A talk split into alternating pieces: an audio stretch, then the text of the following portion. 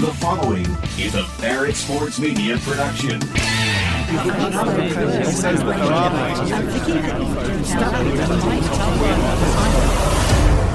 We do the digging so you don't have to. We've got breaking news. Breaking news. Breaking news. Bringing you the biggest stories from the industry you care about. This is the Media Noise Podcast. Well, let's hear it. Now, here's your host, Demetri Ravanos. It's a brand new year here on Media Noise. Thank you so much for joining us today and hopefully throughout 2022. Andy Masur coming up to talk about Ken Rosenthal's dismissal from the, the MLB network. We will also visit with Ryan Maguire to uh, talk about the way that the Chicago sports scene rallied in support of Jeff Dickerson's son in the wake of his death. All of that is just ahead. But first, maybe you saw JB's column on Monday, but we are going through some changes here at BarrettSportsMedia.com. We've got some great new people coming on board. You've already seen Will Dundon writing some news for us. Danny O'Neill contributed his first column to the site earlier today, if you are listening to this on Friday when it drops. And then Ian Casselberry will come over and take my spot uh, as editor of the site. And I'm going to move up to a more, I don't know, maybe I'm a suit now. Maybe it's a more corporate role. I, I keep trying to figure out the right way to say this. But I'm going to keep hosting Media Noise. There are so many more great announcements coming as we head towards the top 20, towards the BSM Summit in New York in March. Those things are very much in the foreground right now. But no, we made some big announcements and we've got more coming. BSM and BNM too, because you saw they rolled out excuse me, a new position for Eduardo Ros- uh, Razo. They uh, launched their newsletter, The Rundown, earlier this week.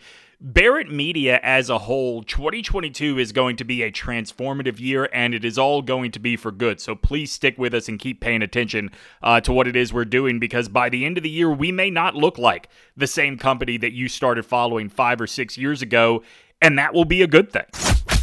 This week, it has been virtually impossible to avoid headlines about Ken Rosenthal, Major League Baseball Commissioner Rob Manfred, and the MLB Network. Andy Masur wrote about Rosenthal's um, uh, unforeseen, or I guess, uh, yeah, I think unforeseen is probably the best way to say it, dismissal from the MLB Network. Andy, there is a lot to talk about here. The the hot rumor or the report is that this is related to a piece that Rosenthal wrote not for the MLB network but for the Athletic that painted Manfred in an unflattering light based on how he and Major League Baseball were handling COVID. We have seen a lot of unpopular commissioners in the time that we have been covering sports. You have been around Major League Baseball covering it uh, in various forms, and you have seen guys go through peaks and valleys of being popular with fan bases. I have never seen a commissioner that just keeps finding new valleys. There are no peaks.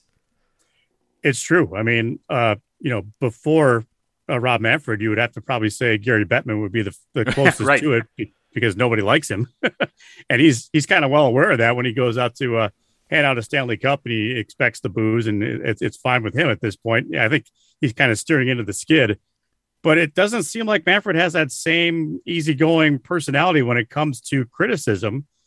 And you know, I read the piece that uh, Rosenthal wrote about him. I didn't see one personal attack. I didn't see one thing questioning his manhood. I didn't see one thing that was out of line that even crossed a line because everything that Ken wrote was absolute truth. It was a travesty the way that that was handled before the COVID uh, shortened season of 2020 began. It should have started a lot earlier than it did. I'm not saying they were going to be going to be able to play 162 games, but they certainly could have played more than 60. And I think that it was kind of a combination because you know obviously the commissioner is beholden to the owners. There were some owners in that uh, in that group that didn't want to play at all. Yeah. So it, it didn't help him, but at the same time, I, this is making it worse, in my opinion. Yeah, I agree with you completely because one thing that we have heard a lot, and look, I'm not going to pretend to be a, a baseball guy at all, but I am not the commissioner of Major League Baseball, right? Like we have heard that very same criticism of Rob Manfred. He doesn't get the fans because he's not a baseball guy. An action like this, you know, if you're not a baseball guy, you must be in that role because you are a good businessman, you're good with PR. I mean, an action like this proves, man, the commissioner of Major League Baseball isn't a baseball guy and he doesn't get PR either. No, I mean this is a, another one of a, a, long line of recent black eyes for the sport, and it's it's not it's not needed. I mean, right. the the game is the game is good right now. There's a lot of young stars that uh, that that fan bases are really rallying around. Uh, the ratings were up, streaming services were up. I mean, it was all good, and now you've got this, and yeah. it just on the surface just seems like a a knee jerk reaction and kind of an egomaniacal move where you're saying well, Ken Rosenthal, you might be respected by everybody else, but you can't take those shots at me without consequences. There is nothing in the Rosenthal situation that could have been done to make things better, but certainly, like, how do you make a lockout worse for yourself as commissioner of the league? And, and here's the thing maybe it is just us in the media looking at this going, this is absolutely absurd, but, you know, without Major League Baseball uh, having MLB Network producing new programming without MLB Network Radio talking about what is actually going on. It is that independent media that's left to tell the story of baseball right now. Yeah, I mean, and Ken Rosenthal is a great storyteller, and Ken Rosenthal, as I mentioned in the piece, is one of the most respected guys in the industry. I mean, the information that he provides is not coming from uh, somebody who told somebody who told somebody who told somebody. right. It's coming right from the source. But I mean, you, you talk about one of the deans of this of this industry and one of the the kings of news breaking. It's Ken, and I think that he has built up that kind of a reputation with the fans of baseball, where maybe it's not just the media, maybe it's you know a fan bases now that are are trying to cling to those same kind of little nuggets that you know that we are, that are going to miss that on one particular network and uh, they'll go other places to find Ken Rosenthal. I don't know that I think it even needs to be asked if this makes his job harder going forward. One thing I will ask you, and, and take off the hat of the guy that has worked around baseball for a long time and put on the hat of the guy that loves baseball.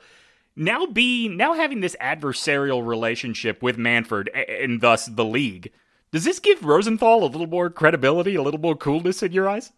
It certainly does. I mean, he's the kid. He's the kid poking the bear, right? right. I mean, uh, you know, there's not a lot of kids on the block that want to go poke the bear. And to be honest with you, I don't think he really poked the bear. I think he threw like a little pebble at the bear, and the bear got angry, and the bear wanted to flex its muscles and, and show who was boss. When maybe the bear isn't even that big uh, at, at, at, this particular point, you know. But you know, as a guy again who loves baseball, loves the game, this is not helping things yeah. at all.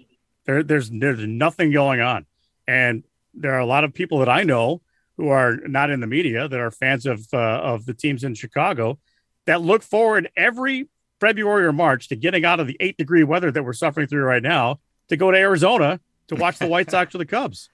Is that going to happen this year? I I don't know. I don't think so. Well, a terribly sad story, obviously, over the holiday break as Jeff Dickerson, a uh, very popular reporter in the NFL and personality on ESPN 1000. A lot of you probably knew him from his national radio days on ESPN Radio in uh, during the weekends. He passed away, and that itself is a terrible story. But the fact that his wife had passed away just a few years earlier leads to an even more awful story, which is the fact that their son Parker has now lost both of his parents. Ryan Maguire wrote a very, I think, uplifting story highlighting how not just the radio station, Ryan, and really not just the city of Chicago, but the sports community as a whole really rallied around this kid and could not, you know, could not want to give more when asked in order to show Parker Dickerson some support. Yeah, Demetri, it was um, it was a difficult story for me to write because you know uh, I worked um, with the same team in Chicago as as JD did, but it was also a very easy story to write because there were so many people that were willing to pay tribute to Jeff and his life and his work and what he meant to them. And I mentioned this in the story. Um, you know what we saw happen um, over the days that followed Jeff's passing were, um, you know, you could make a case that it, it, shows the power of radio as a medium and how effective it is and, and how it, well it continues to engage consumers. You can certainly make the case that this um, was a testament to how cancer, uh, in all of its forms, has affected so many people and bonded people through tragedy. You know, I, you know, we have two staffers um, on ESPN 1000 that are cancer survivors. Uh, one of them, of course, being Mark Silverman, who had mm-hmm. his very well publicized battle with cancer, um, and then Fred Hubner, um, who had his battle with cancer uh, years ago. And ironically enough, those two were on the air and had to make the announcement of Jeff's passing um, to the people of Chicago on ESPN 1000. Um, you know, it, it also certainly speaks to the power of social media because, you know, when Adam Schefter and his eight plus million followers got word of this, it, it right. became very it, it, became very viral, um, and and that's when you really saw, you know, athletes, NFL team owners, and and team executives really chip in. It was quite the who's who of. Uh, you know, of, of celebrities uh, amongst the 15, more than 15,000 um, donations that came in.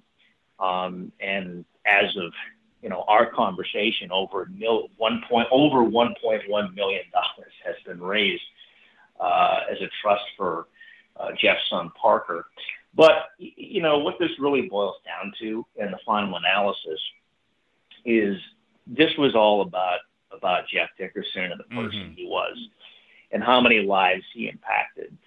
Um, you know, there's a great, it's been passed around on social media, but, you know, Jeff, who was our, our Bears reporter for many years, um, there's a great video. Uh, I believe it was the day after he passed away. Uh, Matt Nagy, the Bears head coach, is in his regular uh, press conference, you know, started by talking about Jeff, and it, it wasn't a half-hearted, you know, hey, we're sorry for your loss or something that the PR staff wrote for him.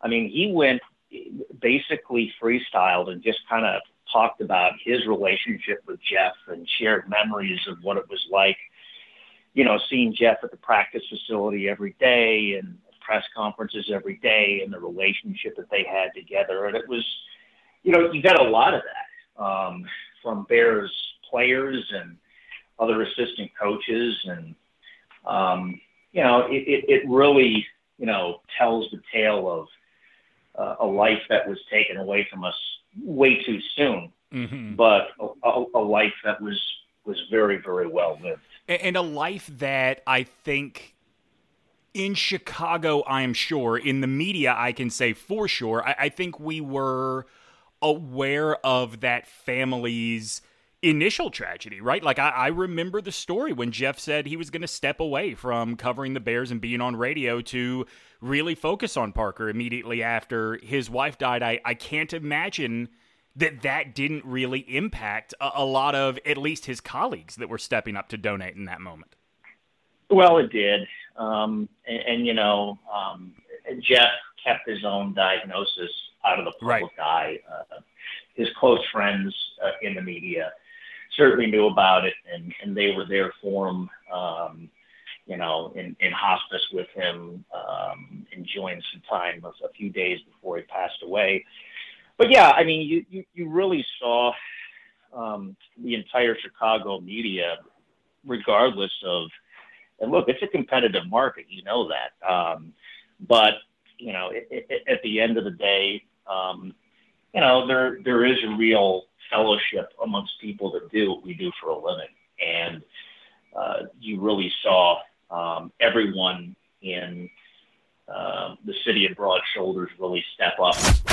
All right, that will do it for us today. I want to thank Andy Masur, obviously, for taking the time to talk about Ken Rosenthal, uh, Rob Manfred, and the MLB Network. And of course, uh, bittersweet conversation with Ryan Maguire. Please, if you can donate uh, to Parker's fund, please do. You can probably go to our site and look up in the top left hand corner the story that Ryan wrote has been the most read thing on the website all week. If it is not there, just click the little magnifying glass in the top right hand corner and search for Jeff Dickerson. We'll talk to you next week, everybody. This concludes our broadcast day. Thanks for listening to the Media Noise Podcast with Demetri Ravanos. Be sure to subscribe on iTunes and leave a review. And check back soon for new episodes. To stay up to date on the latest sports media happenings, visit barrettsportsmedia.com.